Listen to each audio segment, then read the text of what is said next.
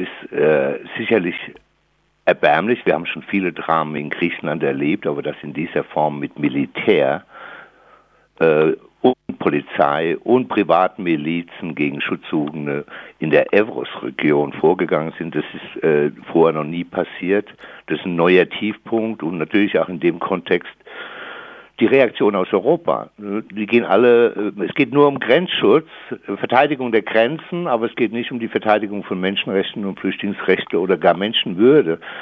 Also wir haben erbärmliche Szenen im an der Landgrenze und wir haben dramatische Szenen bei der Ankunft von Boat People auf Lesbos und anderswo, wo mittlerweile auch Faschisten äh, direkt die Boote angreifen bei der Anlandung und es zu, zu, zu, zu brutalen Auseinandersetzungen kommt, die in dieser Form äh, vorher noch nicht da waren, dass mittlerweile Straßen gesperrt werden auf den Inseln, beispielsweise in Lesbos, dass Boat People gar nicht in das EU-Lager, äh, in den Elendslager Moria kommen können. All das ist eine neue Eskalationsstufe. Wir haben auf den Inseln eine Pogromstimmung. Wir haben äh, im Evros äh, einen Ausnahmezustand, eine rein militärische Lösung gegen Schutzsuchende, die von Erdogan in einer sehr zynischen Art und Weise an die Grenze gekarrt wurden. Pro Asyl arbeitet mit griechischen NGOs zusammen. Welche ja. zusätzlichen aktuellen Informationen haben Sie vielleicht über die Lage für Schutzsuchende an der Landgrenze und an der Seegrenze zwischen Griechenland und Türkei? Ja, wir haben eine Partnerorganisation in Griechenland, Refugee Support Aegean.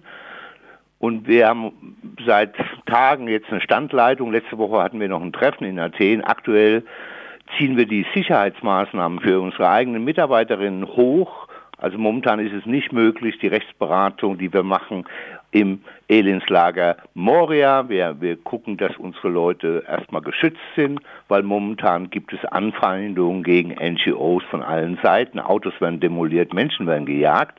Das ist ein Aspekt, morgen gibt es ein Treffen in Athen, ein breites Bündnis und dann äh, wollen wir eine Initiative starten mit unserer Partnerorganisation, dass eine große Anwaltsdelegation ins Evros fährt, um Menschenrechtsstandards und Asylrecht noch einzuklagen, Leute zu besuchen, die inhaftiert sind, die auch schon verurteilt wurden wegen illegalem Grenzübertritt bis zu drei Jahren. Wir wollen diesen Menschen auch zur Seite stehen und selbstverständlich vor Ort auch ein Monitoring machen. Aber auch das findet unter erschwerten Sicherheitsmaßnahmen statt, weil eben äh, Anwaltsteams auch nicht geschützt sind in dieser Situation. Das Gleiche werden wir tun auf, in der Ägäis. Also wir müssen gucken, wer jetzt angefeindet wird. Es gab Brandanschläge auf eine UNHCR-Unterkunft im Norden Lesbos. Also es ist de facto an verschiedenen Stellen in Griechenland die Situation völlig außer Kontrolle. Und das ist maßgeblich der Beitrag der Europäischen Union, auch der Bundesregierung. Man hat über Jahre hinweg alle Warnungen in Wind geschlagen, hat sich nicht vorbereitet auf diese Situation, hat über Jahre hinweg Menschen unter erbärmlichsten Bedingungen auf den Inseln festgehalten, wegen diesem sogenannten Türkei-Deal mit Erdogan. Und jetzt bekommen wir die Quittung auf eine sehr dramatische Art und Weise. Überall kollabiert sozusagen das Soziale und die Sicherheit für Schutzsuchende, aber auch für die Unterstützerinnen von Schutzsuchenden ist nicht mehr gewährt. Ähm, Nochmal kurz zu dieser Frage der Anfeindungen und äh, der Angriffe gegen ähm, Leute, die Flüchtlingen helfen. Ähm, kommen diese Anfeindungen, äh, Sie meinten von, von allen Seiten, meinen Sie damit von lokalen Bürgerinnen, von Faschistinnen ähm, oder auch von, von den äh, Schutzsuchenden selbst? Nee, nee, jetzt geht es vor allem jetzt um, um die Situation in der lokalen Bevölkerung. Man muss einfach sehen, letzte Woche gab es noch Generalstreiks, die wir auch begrüßt haben, gegen neue Haftanstalten, die das, die neue griechische Regierung installieren wollte auf den Inseln. Es gibt also sehr wohl eine muntere Zivilgesellschaft, aber in dieser Zuspitzung äh, kommen natürlich Rechtsradikale und Faschisten stärker zum Vorschein und, und machen Angriffe. Angriffe auf Einzelpersonen, auf Journalistinnen und Journalisten, auf äh, Autos von äh, Nichtregierungsorganisationen. In, beispielsweise wurde auch ein Auto von PICBA einem äh, zivilgesellschaftlichen Aufnahmezentrum auf Lesbos demoliert. Also eine Kollegin von uns wurde massiv angefeindet, obwohl sie aus der Region kommt. Dinge geschehen jetzt und es gibt nur eine Möglichkeit, um mal die Lösungswege in dieser dramatischen Situation zu beschreiben. Die Inseln müssen geräumt werden, die Schutzsuchenden müssen aufs Festland und es muss zügig ein Relocation-Programm oder ein, ein legales Weiterreiseprogramm in andere europäische Länder eröffnet werden. Also anstatt auf militärische Lösungen, auf menschenrechtsfreie Zonen zu setzen, muss jetzt zumindest eine solidarische Antwort von den Staaten kommen, die noch bereit sind, irgendwie Flüchtlingsschutz und Menschenrechte in Europa zu verteidigen. Wir brauchen also ein großzügiges Aufnahmeprogramm aus Griechenland, sonst kollabiert uns die Situation noch mehr und es ist alles möglich. Und das Gleiche gilt in, da gepaart natürlich in der Evros-Region. Es gibt das Menschenrecht auf Asyl. Der Zurückweisungsschutz ist immer noch gültig, ist immer noch ein ehrenes Prinzip des Völkerrechts. Und gegen das wird momentan verstoßen durch diesen militärischen Einsatz. Einzelpersonen, die waren schon auf griechischem Territorium, werden zurückgeprügelt durch den Zaun. Das ist nicht im Einklang mit Völkerrecht, das ist völkerrechtswidrig, das ist nicht im Einklang mit Unionsrecht, aber es fehlen die Stimmen aus Brüssel, aus Berlin, die genau das auch formulieren. Mhm. Bis jetzt wird nur der Grenzschutz in den Mittelpunkt gestellt, die Verteidigung der Grenzen, aber nicht die Verteidigung der Menschenrechte. Ja, genau, auf dieses Thema wollte ich kommen, ähm, und zwar diese Frage der Zurückweisung von Menschen an der griechischen Grenze.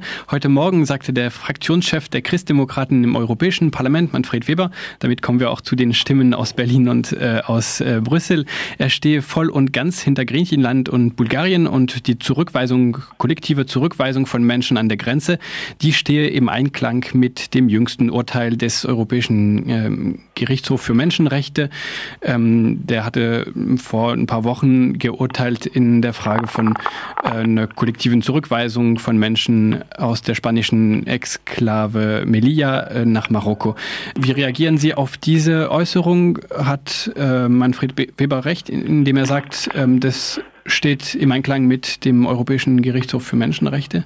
Also es ist eine, eine, eine falsche Rechtsauffassung, aber er versucht es quasi den Spin nach diesem dramatischen Urteil. Aber in dem Urteil wurde nicht über die Frage des Refoulement-Schutzes, also Menschen sind geschützt an der Grenze vor Zurückweisung. Sie haben Anrecht wenn sie ein Schutzgesuch stellen, dass sie Zugang zum Asylverfahren äh, bekommen und damit auch Zugang zum Territorium. Darüber wurde nicht geurteilt, so schlimm das Urteil war. Aber die Frage des Non-Refoulement-Schutzes, wie gesagt, das war, ist eine eher, eine Errungenschaft des Völkerrechts, die wurde nicht tangiert. Und wenn Weber das so dreist darstellt, kann man einmal froh sein, dass er nicht Kommissionspräsident wurde.